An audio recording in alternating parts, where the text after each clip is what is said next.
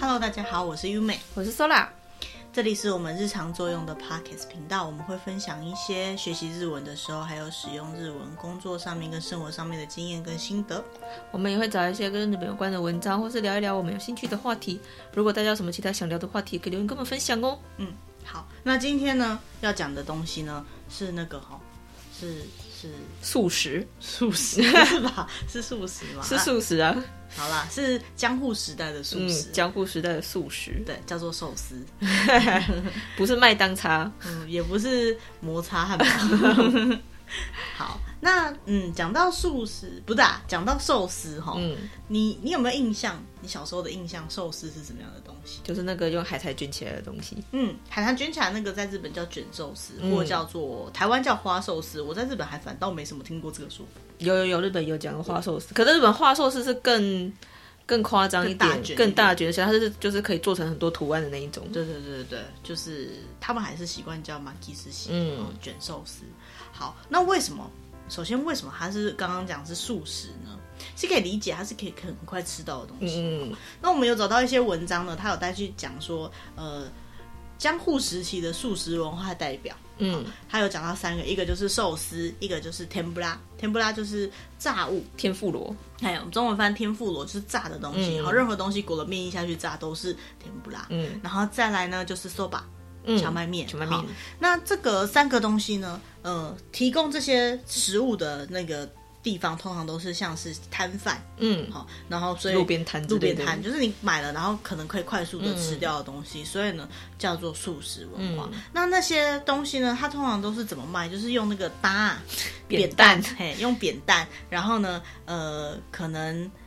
就是会有那个抽屉，好扛着那个抽屉，嗯、然后就出去卖。嗯、那可能一边呢就是扛着那个鱼呀、啊，或者是那个料，然后另外一边呢就是扛着饭之类的，哈、嗯。然后就这样子，然后还可以把那些锅碗瓢盆都收进去。然后那时候也没有什么位置，大部分都是站着吃。嗯，对，站着就把它赶快吃完。所以那个时候就有历史了。对。好，那为什么呢？会有就是这个素食会是吃寿司跟天妇罗呢？最主要的原因是因为呢，呃。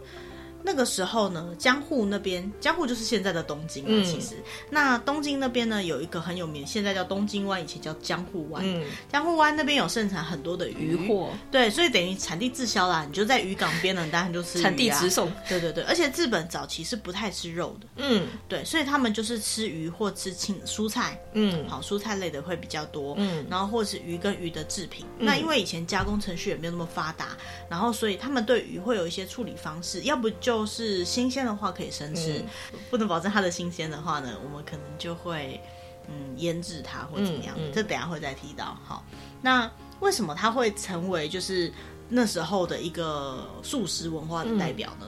嗯，嗯，受到这么多的欢迎呢？其实他们发他们研究起来有三个原因。嗯。首先呢，在当时的江户时代呢，呃，发生了一件很严重的大事，嗯、就是在一六五七年的时候呢，有发生了一个叫做明历大火。嗯，明是明天的明，历、嗯、是历法日历的历，就是对明历大火。对，在明历年间发生的一个大火。嗯，好，那时候发生一个大火呢，烧掉了大半的江户。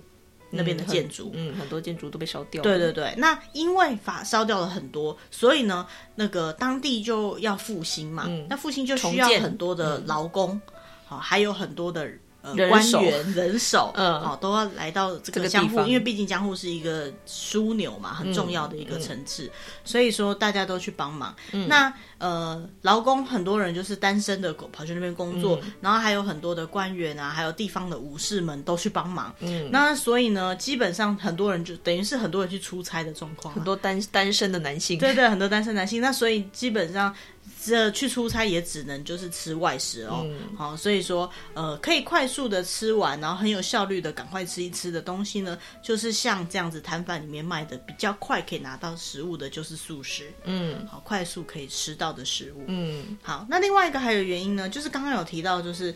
这个大火哈发生的时候呢，为什么会这么严重？是因为他们当时居住的文化是常用一种叫做长屋的方式在居住。嗯、这种长屋像什么？类似我们现在的公寓，嗯，只是它是躺着，对，但是它是横式的，因为现在公寓就是为了节省地嘛，嗯、所以我们会往上盖，然后再隔成一间一间。嗯、那日本呢的长屋也是。隔成一间一间，但是它就是横的长长的盖一间，中间可能是走道，两侧或单侧是房间。嗯、然后呢，这房间就是可能用一些比较简单的东西隔起来，有的可能甚至是布帘，好、嗯、就隔成一间一间的，然后给人家住在里面。嗯，那像这样长屋的建筑模式呢？呃，一栋一栋又可能连在一起，都是木造的，所以很容易会发生火灾。嗯，更不要讲说它没有什么就是安完整的生活机能可言。嗯嗯，比如说呃，卫浴当然是没有的，以前本来就没有独立卫浴这种概念，比较没有。嗯、好，然后再加上呢，就是在这样的环境里面也比较难有办法自己煮。嗯，所以你要煮的话，你就只能在你的那个格子里面，或者是公共的灶厨那边煮。嗯，那因为那时候又发生了大火，嗯，所以说在那边当时还是要煮饭，就是要起火嘛。嗯，那那个年代。就是很容易就是引发大火，嗯、那又发生过了一件事情，所以大家会害怕，就不太敢煮。嗯、政府也推广大家尽量不要煮。嗯、所以在这样没有办法煮的情况下呢，就是呃必然的，大家就得去外面吃。嗯、那这样子呢，他们政府就在很多那种比如说比较大的路边，好、嗯，或者是说广场之类的。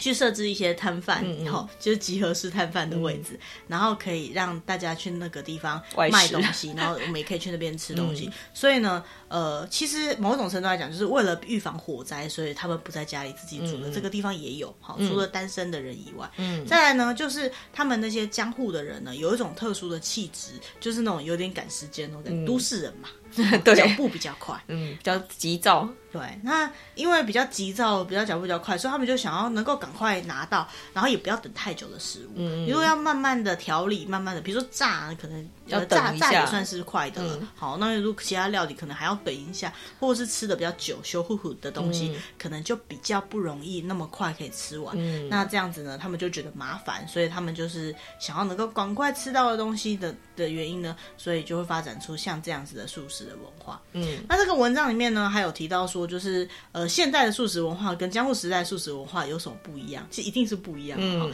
那最大的差别在哪里？是当地为什么会有素食文化？除了上述的原因以外呢？再来就是他们的就是运输什么的没有那么方便，嗯，嗯，所以他们在海边捞起来的东西就在海边吃，没有办法保存那么久。对，在湾岸边，当然就是尽量都吃鱼。嗯、好，这个是新鲜的食材是非常正常的状况，所以呢才会有一种感觉。那可是呢，像是现在的素食文化呢，因为运输方式发达，还有保鲜技术发达，嗯、我们通常呢就会冷冻，然后维持那个食物在中央厨房调理好的味道，嗯、然后到各个地方去完成最后一个步骤以后，就到客人手上。嗯、那因为这样，所以快，嗯、好，所以这是现代的素食文化的差别。嗯嗯，那再来就是我们要讲到，就是这个寿司这件事情的历史了。嗯，其实大家哈，我刚刚一开始有提到说，就是寿司有什么印象？每个人我想都有一点点不一样哈。嗯、可是应该很少会有人对寿司的印象就是握寿司。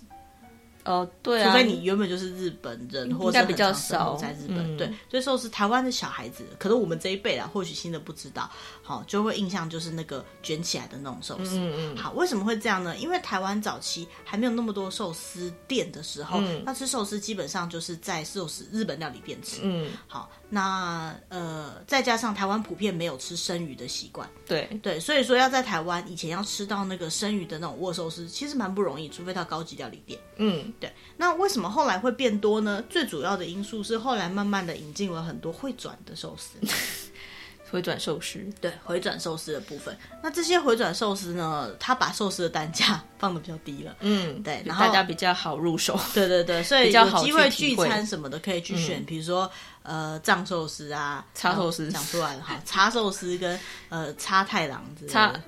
叉叉郎，叉叉郎，叉叉郎是什么？好了，反正就是会转的那些寿司，好，那让大家比较有机会吃到。嗯、再来就是台湾以前的保鲜技术没有那么好，可能很久很久以前，然后比较会容易产生食安的问题，嗯、所以不太敢吃生食。嗯，好，那。呃，我们小时候啊，就是如果真的有看到生鱼片或生食，大爸爸妈妈也会觉得说，万一不新鲜，小孩子肠胃比较弱，就不让我们吃。嗯，好，那很多小孩从小被阻止到大，也就不敢吃。嗯，那日本就是可能从小就比较习惯吃这个。嗯，那为什么他们会习惯吃这个呢？一方面是他们有很多鱼，他们也是海岛型的国家，真跟台湾一样。嗯，再来就是呢，他们。呃，因为以前不习惯吃肉，所以他们鱼的文化很盛行。嗯，所以他们，然后再加上后来他们发展了很多保鲜跟运送的的文化。嗯，所以当然不是说他们一直以来都没有食安问题，可能食安问题在很久以前发生过。可是他们为了要能够继续吃这些东西，所以他们去解决了这些问题。他们可能体质已经适应了，对，也有可能就从小习惯了。嗯，所以他们就从从。以前开始就有这样的文化，嗯、那台湾是近几年呢，保鲜技术那些都变好了，嗯、再加上日本那些会转的寿司，或者是说哦，我们去日本旅游的变多了，大家习惯这样的文化之后，才慢慢发展起来。嗯、所以现在小朋友说不定对寿司已经会有握寿司这样的印象。可是我印象很深刻，我小时候真的觉得寿司就是卷起来那个才叫寿司。对呀、啊，对，而且后来台湾有比较常见到一些握寿司的，都还是比较一些高级的印象哦。嗯，一直到最近才开始有那个军舰寿司会在路边，也不是最近啊，好多年前就有了，所以就是在夜市或者是在在那个路边。可是可是那一种路边卖的就不太会敢吃啊。嗯，有有些人还是觉得 OK，但那个就比较少会有，嗯、这就是生鱼在上面的。嗯嗯，它通常都是腌制啊，好，或者是军舰上面可能是熟的之类的。哎，对对对，相相关的料，其实有的应该也是不错啦，只是说我们比较没有机会吃到这样子。嗯、对，然后。讲到这里呢，我们就要讲，那日本的寿司其实也不是一开始就长这个样子。嗯嗯。日本呢，以前最一开始的寿司呢，它其实是要解决就是食物无法保存的问题，嗯、很多东西都是这样开始的嘛。我抓了很多的鱼，然后我想要它，我就每除了吃生的、烤的、煮的以外，想要有更多的风味，或者是想要把它保存，嗯，那会有腌制这个动作。嗯、所以他们最一开始呢，寿司的历史呢，是一种叫做拿捏之喜，嗯，好，写成汉字的话，它就是熟寿司，嗯，或者是呃驯寿司，驯啊，驯服的驯，一个马在一个。那个穿的那个熏，哈、嗯，那什么叫做熟寿司呢？其实就是熟成寿司。它的制作方式呢，是把鱼跟饭跟盐放在一起，然后让它发酵。嗯，对，它会产生一种就是呃乳酸发酵的作用在。嗯、那这样子发酵之后呢，呃，谷物的淀粉跟糖质就会分解，然后变得有点。稠稠的，的，还稠稠的，嗯、那就是它会这个醋酸跟乳酸菌就会作用，然后产生了就是呃酸味跟鲜味。鲜味，嗯、对，就是那个汉字写成脂，就是圣旨的那个脂，对，脂味。那这个脂呢，就是食物好吃的味道的意思，哈、嗯，就是那个甘美的味道。哎、如果要讲的话，就是像味精，其实就是那个味道了，哈、嗯，只是说味精有些人很不喜欢，对。好，那这些拿来之喜呢？他们呢，因为发酵之后，他们有一些独特的风味在，所以就会变成很好吃。那其实它也并不不一定是从日本，应该是不是从日本发源的？嗯，它最一开始也是从呃东南亚，或者是中国、呃、中国在平安那个时代传入日本。嗯，对。但因为日本真的有很多鱼类，而且他们也是吃饭的民族，所以他们呢就是呃很容易就会接受了这个东西，所以后来就开始发扬光大了。那呃，刚刚有讲到，就是这个熟成寿司，嗯，要熟成就要花时间，嗯，一定有人就是等不及，因为对这个熟成可能要花几个月的时间，一定是等不及就想吃，嗯，所以后来发展出来呢，就是因为等不及的人，所以他们想要尽量可以赶快吃到，所以他们就呃去用别的方式去取代这个乳酸发酵的这个酸味，用什么方式呢？直接加醋，对，直接让它酸。我要酸嘛，就是直接加醋，没错。嗯、加了醋，就是把醋跟饭拌在一起，就变成醋饭，就是那个斯美喜。斯美喜之后呢，再把它加上鱼，就会变成就是比较快就可以吃的寿司。嗯、所以呢。相对于刚刚的那个拿捏之喜，这个新这个比较快可以吃的就叫海鸭之喜。嗯，海鸭海鸭也就是快快，哎比较早比较快可以吃的寿司，寿司就叫快寿司。那这些海鸭之喜呢，就是呃早寿司，他们呢通常就是呃用一个木盒，然后把醋饭跟材料重叠的堆叠，好，就一层饭一层料这样子叠在一起，然后再盖起来。嗯，所以有人说这个就叫做鸭寿司。嗯，欧西之喜。那这些这样的寿司模式呢，后来才发展成我们后来有听过的熟悉的握寿司。好，首先呢，握寿司是在什么时候发明的呢？它有很多说法啦，哈。但是呢，呃，最有名的说法呢，是在文正年间，大概就是西元的一八一八年到一八三一年之间呢，嗯、有一个叫做华屋宇兵卫这样子的一个在江户的一个厨师，嗯、一个料理人，他发明出来的。那他在发明这个寿司的地方呢，据说还有一个地方有他的那个碑文。嗯，那他就在讲说呢，他怎么样就是开始去贩售这个寿司，然后呃，大家开始就是会原本是在那个摊贩上面卖，嗯、然后因为越卖越好，后来开了一家店，嗯、然后还有就是呃来不及做给客人吃的这种盛况这样子。嗯那在这个宇滨味的这个人，他开的店里面呢，因为他没有冷藏，嗯、那时候没有冰箱嘛，没有冰箱，所以他要怎么样能够保鲜呢？他可能就会用醋跟盐去煮，或者去腌过那个，或者是用酱汁哈去腌过那些鱼，嗯嗯、然后呢，让它可以就是尽量放久一点，然后也可以就是抑制那个鱼的一些腥味，或者是有一些消毒的功能，嗯、所以会加上瓦萨比。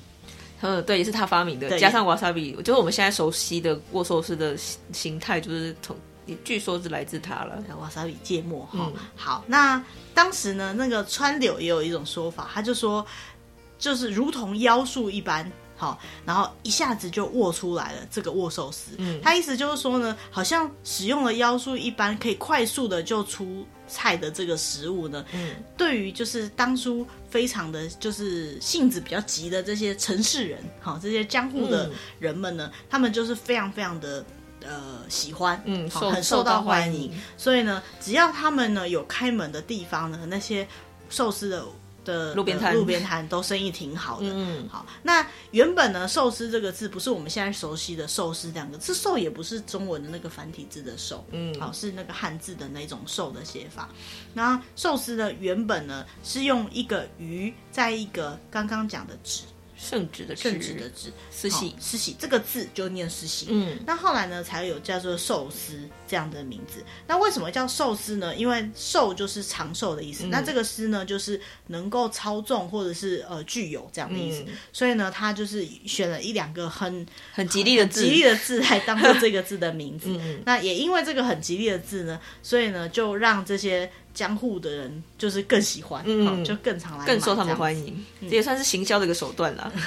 那但是呢，当时的寿司的 size 呢，其实跟现在的那个寿司不一样，对，比更大，它是一个大概有一个小碗那么大，嗯，然后呢，有点像是上面放了料的的那个握饭团，就很大，对的饭团的感觉。嗯、好，然后再就是。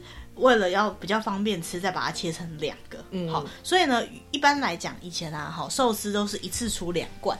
所谓罐，就是日本的寿司的单位，一个寿司就是一个下面一个饭，上面一片鱼，这样算一罐。嗯，好，然后以前就是一次要出两罐。呃，应该是说，我有听过一个说法，就是因为以前的寿司一个就是比现在还要大嘛，大概是现在的握寿司的两倍大，嗯，然后所以这个就是叫一贯。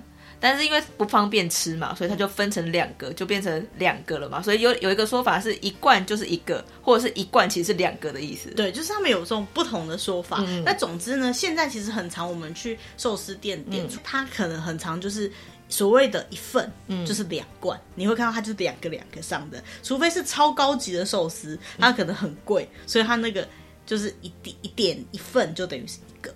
所以也因为这样子，就是原本寿司它其实都是两个两个出的，嗯、所以很常就是我们去很多寿司店点，他还是会跟他点一份，他就是出两个，嗯，这个就是就是两罐，好，然后或者是超级高级的才会，你跟他点一份，它是一罐，好，那也有一种说法就是像刚刚 Sola 讲的，就是他你跟他点一罐，他就是来两个，两个。对对对，但是理论上来讲，现在的一罐其实是。一个，嗯，对，大家比较常见的啦，对对对，一罐就是一个。但是我们先不要讲几一罐是等于一个还两个，嗯、其实一份很多人就是来两个，嗯，不要用“罐”这个字就会比较好理解这样子。只是因为你刚刚点餐，他还是会问你要一罐还是两罐这样子。对对对，啊一罐就是一个，然后、嗯、这样子记比较好记。嗯，对对对。然后再来呢，除此之外，哈，就是这个握寿司出来以外呢，其他还有很多地方。我们刚刚都是讲到江户的寿司，嗯，其实握寿司有人就叫做 Edomae 寿司，就是江户前寿司，嗯，嘿，那它除此之外呢，还有别的地方有一些寿司的文化，比如说大阪。大阪呢，它有那个香寿司。嗯，那香寿司呢，它有一种说法，就是他们在呃一八四一年左右，哈、哦，那时候呢，也是一个很老牌的那个寿司的名店，他们考想出来的，他们就把一些，比如说像鳗鱼啊，然后蛋那个玉子烧，哈、哦，蛋，嗯、然后鲷鱼那个虾子之类的，比较高级一点点的。的食材，然后把它很漂亮的摆在醋饭上面，嗯，好，然后再把它压着放在盒子里面压好，那有一种就是小小一盒的怀石料理这样的感觉，那就是很漂亮嘛，所以不止好吃，看起来又漂亮，嗯，所以就。得到很大的欢迎。嗯、那这个香寿司跟鸭寿司比较不一样，就是它可能会有一些很比较漂亮的、比较漂亮、比较高级一点的感觉。对对对，颜色上面之类的也会比较好看一点。这是所谓的大阪寿司，就是哈扣斯喜香寿香寿司。再来呢，还有一个也是蛮有名的，叫做伊纳利斯喜豆皮寿司。豆皮寿司，对，或者我们说叫做稻荷寿司。嗯，那什么是豆皮寿司呢？就是用那个豆腐皮，好炸豆腐皮。嗯炸豆腐的那个把它外皮解开，里面塞饭，对，然后里面放醋饭。但是我们现在习惯吃的是白的醋饭，比较常见。嗯，但是其实正统的那个稻荷寿司，他们有可能会放那个呃，像香菇啊，或者是那个瓢丹。嗯，它那个它是一种瓜类，然后腌制过的，再晒干，再回回来的那种料理。这样，它就是凉拌，像凉拌那样的吃法了。对，它把把它放进去，它把它切碎，然后跟饭拌在一起，嗯，然后再塞进去那个。豆皮里面，嗯嗯，然后所以就是很有名的，叫做稻荷寿司。那为什么叫稻荷呢？就是因为传说中这个稻荷神。就是狐神、狐神、狐狸神，哎，他们喜欢吃这个油豆腐，嗯，哎，然后再加上这些饭就很好吃。他们本来就喜欢油豆腐，嗯，所以很多的稻荷神社他们都会供奉这个油豆腐。嗯，那除了油豆腐以外，有道和寿司也是他们也会吃，因为有油豆腐嘛。那所以这个道和寿司通常都是在有道和神社的附近会发展特别好。嗯，像是那个我们福建道和大社，京都的福建道和大社，它的那个车站的出口，它有一间小小的，就是在卖伊那利之喜。他是卖各式各样的伊那利之喜，他就是卖，他只卖豆那个豆皮寿司，嗯、但他就是卖各种口味的豆皮寿司，而且很可爱。对，里面就有很多不同的料，然后都很好吃这样子。嗯、对，然后所以其实呃，这个的话呢，像道和寿司这样子的名字啊，可能就是也蛮常出现在他们的社会文化里面。嗯，比如说一些古古书里面，这也是很早期就发展出来的东西。这样。好，然后其他呢，还有一个就是我们台湾人比较，我刚刚讲说，我们小时候都接触到的叫做卷寿司，嗯，马吉斯喜。好，马吉斯喜呢，它呃，其实。它最早发行的时候呢，是我们有看到那个以前有记录的时候呢，是早在一七五零年就有看过，嗯，很早。我们刚刚都是一八几年的事情，西元一千七百年左一千七百五十年左右就已经有看到这些东西。那那个时候呢，它就是用海苔，然后里面还会包那个河豚皮，嗯，好，然后还可能还有一些不知道什么料，然后再把它放在网子上面，然后卷，呃，放饭，然后再放鱼之类，然后把它卷起来。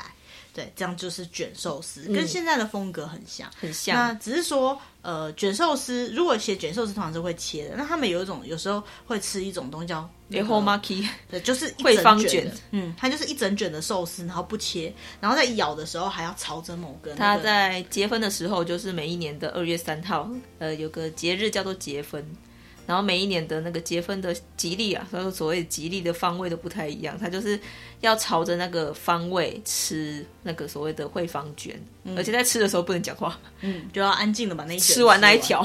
对对对，就是这是他们关于他们的习寿司卷的一个习俗。嗯，以后有机会如果讲到相关的节气的时候，可以再跟大家讲讲。而且他们就是到处都会那个时间附近都就会开始卖那个 Aho Market 嘛，就惠方卷。嗯、所以像差不多这个时候，如果你有去日本的话，虽然说现在没办法去啦，就大概在这个季节去日本的话，你就可以看得到，比如说他们的超市啊，或者超商啊，都会有那个 ehomaki 的那个广告。好，然后最后呢，就是除了这个卷寿司之外呢，嗯、呃，还有一个哈，就是呃，他们也要再解释的，就是有一种寿司叫做五木寿司，嗯，还有一种寿司叫做吉拉西斯系散寿寿司。对，那所谓的五木呢，五木就是使实景的意思。嗯，好，可能就很多种很多东西混在一起。对，那为什么会有这种很多东西混在一起的寿司呢？是因为大概在江户前期那个时代呢，有一个藩主，藩主就是大概地方官那种感觉，嗯、他们发布了一个简约令、节约令。那这个节约令的内容呢，就是在讲说，呃，你要就是不可以太奢侈。嗯，其中有一个令禁令就是一汁一菜令，就是一汤一菜。对，你每餐就只能吃一汤一菜。嗯，好，那因为每汤都只能吃一汤一菜，所以你的料理变化性就比较低。嗯，所以他们为了能够能够吃到更多的东西，嗯、他们也是上有政策下有对策。嗯、他们就好，那我就一汤一菜，我总可以配饭吧？我就把饭饭呢弄得跟菜一样丰盛。嗯、怎么弄呢？就是把一些材料切细。然后拌进去饭里面，嗯、把它当做饭，当做一样菜而已啊。对对，它就是饭，然后它还有可以再吃一样菜跟一个汤，嗯、哦，那就有可以吃到不同的东西。嗯、对，就是就是这是古人的智慧。对，那这样拌在一起吃呢，就是这个五木寿司的起源。嗯，那现在这样拌在一起的东西，也会把它塞在那个刚刚讲稻荷寿司的皮里面。哦，对，就是复合式复合式的。对，就是其实五木寿司本来就是。后来就发展成很多，嗯、那五木这个这个说法也后来会做成御饭团啊什么之类的。国模库，对对对。然后再来呢，另外一个东西就叫做吉拉西斯喜，就是散寿司。嗯，那这个散寿司呢，不是它本身是散散的，它是什么样一个东西呢？它其实就是江户时期的那些寿司师傅他们的员工餐。嗯嗯嗯，对，为什么是员工餐呢？就是你在切鱼的时候，你为了要做出一片寿司，所以你就是要切出完整的一块嘛。嗯，那切到最后总是有那些边角料。嗯嗯，哎，那这边角料要怎么办呢？他就把它再把它切碎一点，嗯，然后把它。放在醋饭上面，嗯嗯嗯，那就是员工餐，所以一定很好吃嘛，因为上面可能有各种各种不同的鱼的料。嗯嗯好，然后呃，这个是最一开始的状况。所以呢，如果说要讲这个五目寿司跟散寿司的差别在哪里，就是五目寿司是这些散散的料它拌在一起，嗯嗯，那散寿司呢，就是它没有拌，嗯，下面是饭，上面是料，嗯，好，这样子的寿司，哎，其实。讲到这里为止，大家听到说哦，原来寿司有很多种。其实日本有些人可能也没有搞得很清楚哦。好，所以就是算是一个算算是一个新知啊。不知道听到这里会不会超想吃寿司？可是我们今天录音的今天呢、啊，温度很低，超冷冷，所以不太会想吃这种。现在还好，凉凉的食物。但是有时候就会想要吃，对啊，因为其实像我记得以前收纳是不敢吃寿司的嘛。以前就是因为没有这样的饮食习惯嘛，所以一开始吃生鱼的时候会觉得怕怕的。后来习惯了之后，就会就觉得还蛮好吃的啊。嗯，像我我自己是小时候，因为家里面会说那个生鱼不一定可以不能吃，所以我小时候有被讲过说不能吃生鱼，就是可能在台湾的时候，嗯，跟去日本，因为我蛮小就被带去过日本，嗯。嗯，那那时候没什么印象，可是后来再去的时候也没有特别被阻止，嗯，然后再加上我又不不讨厌它，只要不要是软软烂烂，所以其实我不太敢吃生的虾子。甜虾那种吗？对，我有点怕，就是它软软的这样。可是它其实有点脆脆的口感。如果它真的是脆的就算了，但软软滑滑的我就会怕。嗯，所以，就是每个人对那个口感的接受度不一样。那我觉得食物只要是新鲜的，嗯，基本上都是很好吃的。嗯嗯，嗯。我要讲的是，就是我曾经在日本吃过很好很好吃的一间寿司，嗯，是在竹地的外市场。嗯嗯。筑地现在没有了，不过外市场好像还。竹地市场现在变成丰州市场了，移走了，因为那个地方要办奥运，不是吗？我记得是为了办奥运移的，没有没有，是因为主力市场太旧了。没有，我记得跟奥运有关、欸。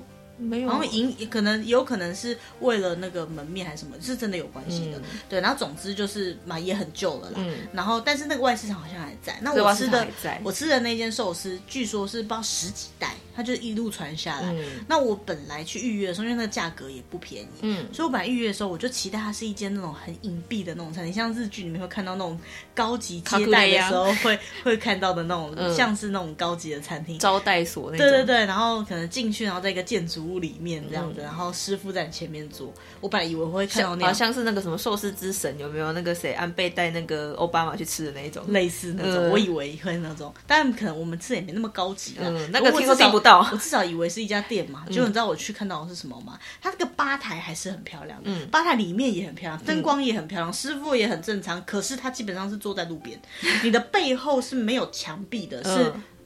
塑胶布，如果你们有机会去吃他们那种居酒屋，有些店的门口就是那个塑胶布挡热气用的，嗯、哎，就是让那个不会太冷，这样是透明的那种吗？哎，有点透明的那种，嘿、嗯，然后店本身是还蛮完整，可是你觉得你如果以我的感觉，就好像是那个店只有一半，没有墙那种感觉，嗯、然后。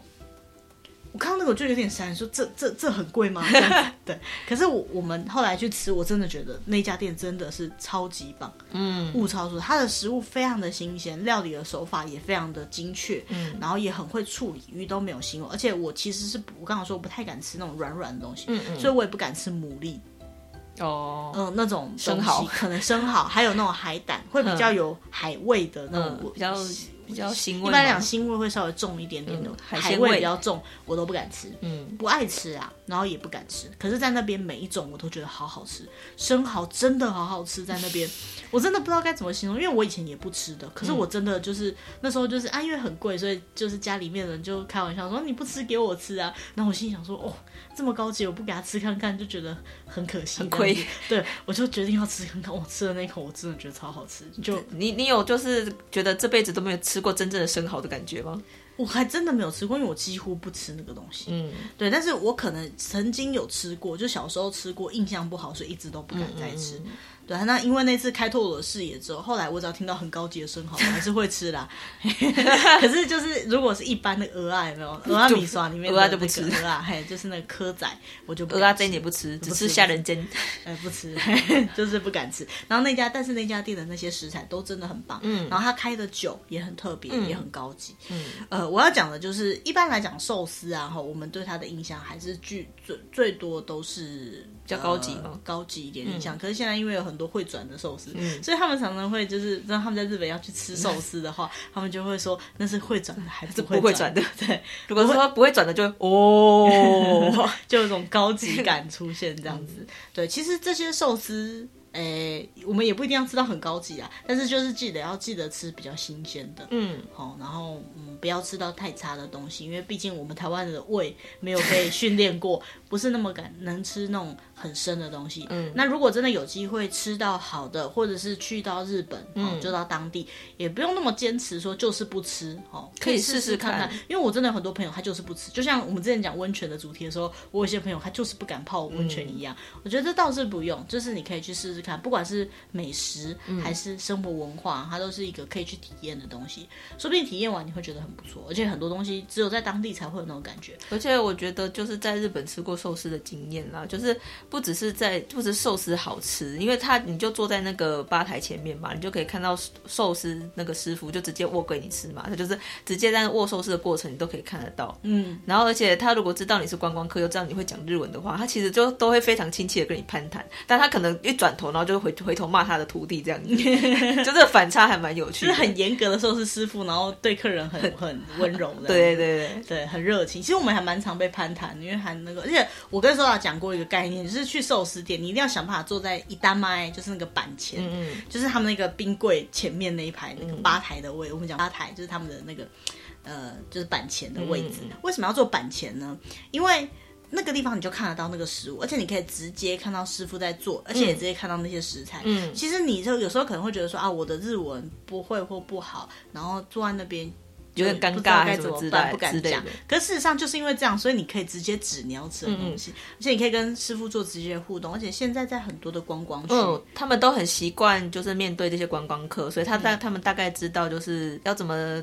对待这些客人啦，对，比如说他们可能会有会讲英文的店员，甚至就是会讲中文的店员，嗯、然后或者是那些师傅，他们也会努力的去记一些单子。对啊，其实我觉得蛮有趣的是，有时候像我我我跟 Sola 去吃，有时候我们如果不刻意说话，嗯，或者是只是单纯跟日本的店员互动的话，他们不一定知道我们是台湾人，不一定知道我们是外国人，对，他不一定知道我们是外国人，因为我们的日文不会那么的有外国腔调，还算。几句之内不会被发现啦，嗯，再聊多一点也不一定会被发现。但是我都会故意跟他们讲我是外国人，不是不是会有什么优惠，是当他听到这些的时候，他会很开心，嗯，然后会会主动想跟你聊，说，哎、嗯，他这个如除非他曾经被外国人欺负过，然后就觉得又是死光光这样子，不然这些他通常听到是台湾人，他们都会蛮热情的，嗯、然后给你介绍一些东西。嗯、如果你真的是想问他说，哎，有什么好吃的？其实摆明了你是外国人的身份，但是不要摆明是大爷，谦逊一点，嗯、好，然后好好。的问他们有时候都会给你一些很棒的建议，而且最好是夸一下日本两三句，对。他们就很开心，然后就带你到处玩。当然不是说对啊，但是这就是旅游的基本概念嘛。嗯、你不要说去日本玩，在台湾你就是去到去到其他的乡乡镇，然后你就说、嗯、哦，我是哪里哪里来的，嗯、然后呢这个东西很好吃，啊、老板也会很开心。他们通常都会很热情，然后再跟你多介绍他们那里有什么好的地方或好吃的东西、啊。对对对，我觉得这就是保持友善的观光态度。那我们自己也一定对啊，人家没欠你，不需要这样子啦。对啊。对啊，对，其实还蛮不错，而且真的就是可以有机会互动。我觉得这是他们饮食文化很特别的地方。因为如果有去过日本人，就知道说，其实日本呃街道就是大城市，其实是挺冷漠的。嗯，但是他们的服务业是充满的热情的。呃，对对，那怎么样能够感受到充满热情的服务业？除了像服装店或者是一些百货公司那种很制式的制式超制式接客方式以外呢？嗯、你要能够有机会跟日本人就是。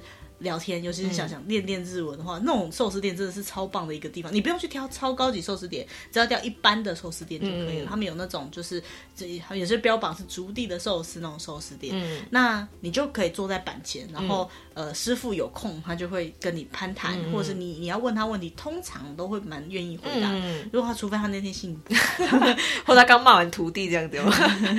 对，就是类似像这样，我觉得这是一个很特别的一个体验啦，饮食体验，对，而且他能够。呃，让你的那一餐印象深刻，因为毕竟台湾没有这样的文化嘛，所以也比较难体会到，所以就是可以去多多体会到不同的文化，我觉得还蛮有趣的。嗯，而且就是我自己啊，虽然我会日文，可是寿司的那些内搭，就是上面的料料也不是那么了解，不太会讲。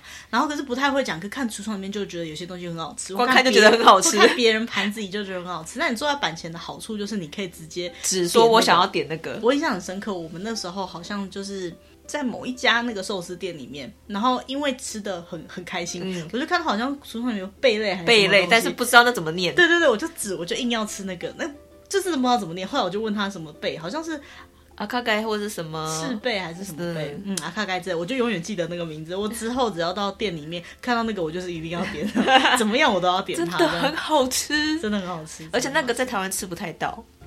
贝类在台湾吃不太到，对，赤贝我上次有在那个叉寿司，叉寿司的赤贝真的是蛮普通的，一言难尽。的，蛮蛮普通的，不不不会难吃，但是就是没有我们当时吃到那个感动啊。嗯、对对对，好，反正其实寿司就是每个人喜好当然是不一样，嗯、对，可是我觉得可以去感受一下，嗯，对，然后也是蛮特别的饮食文化，嗯、对，那。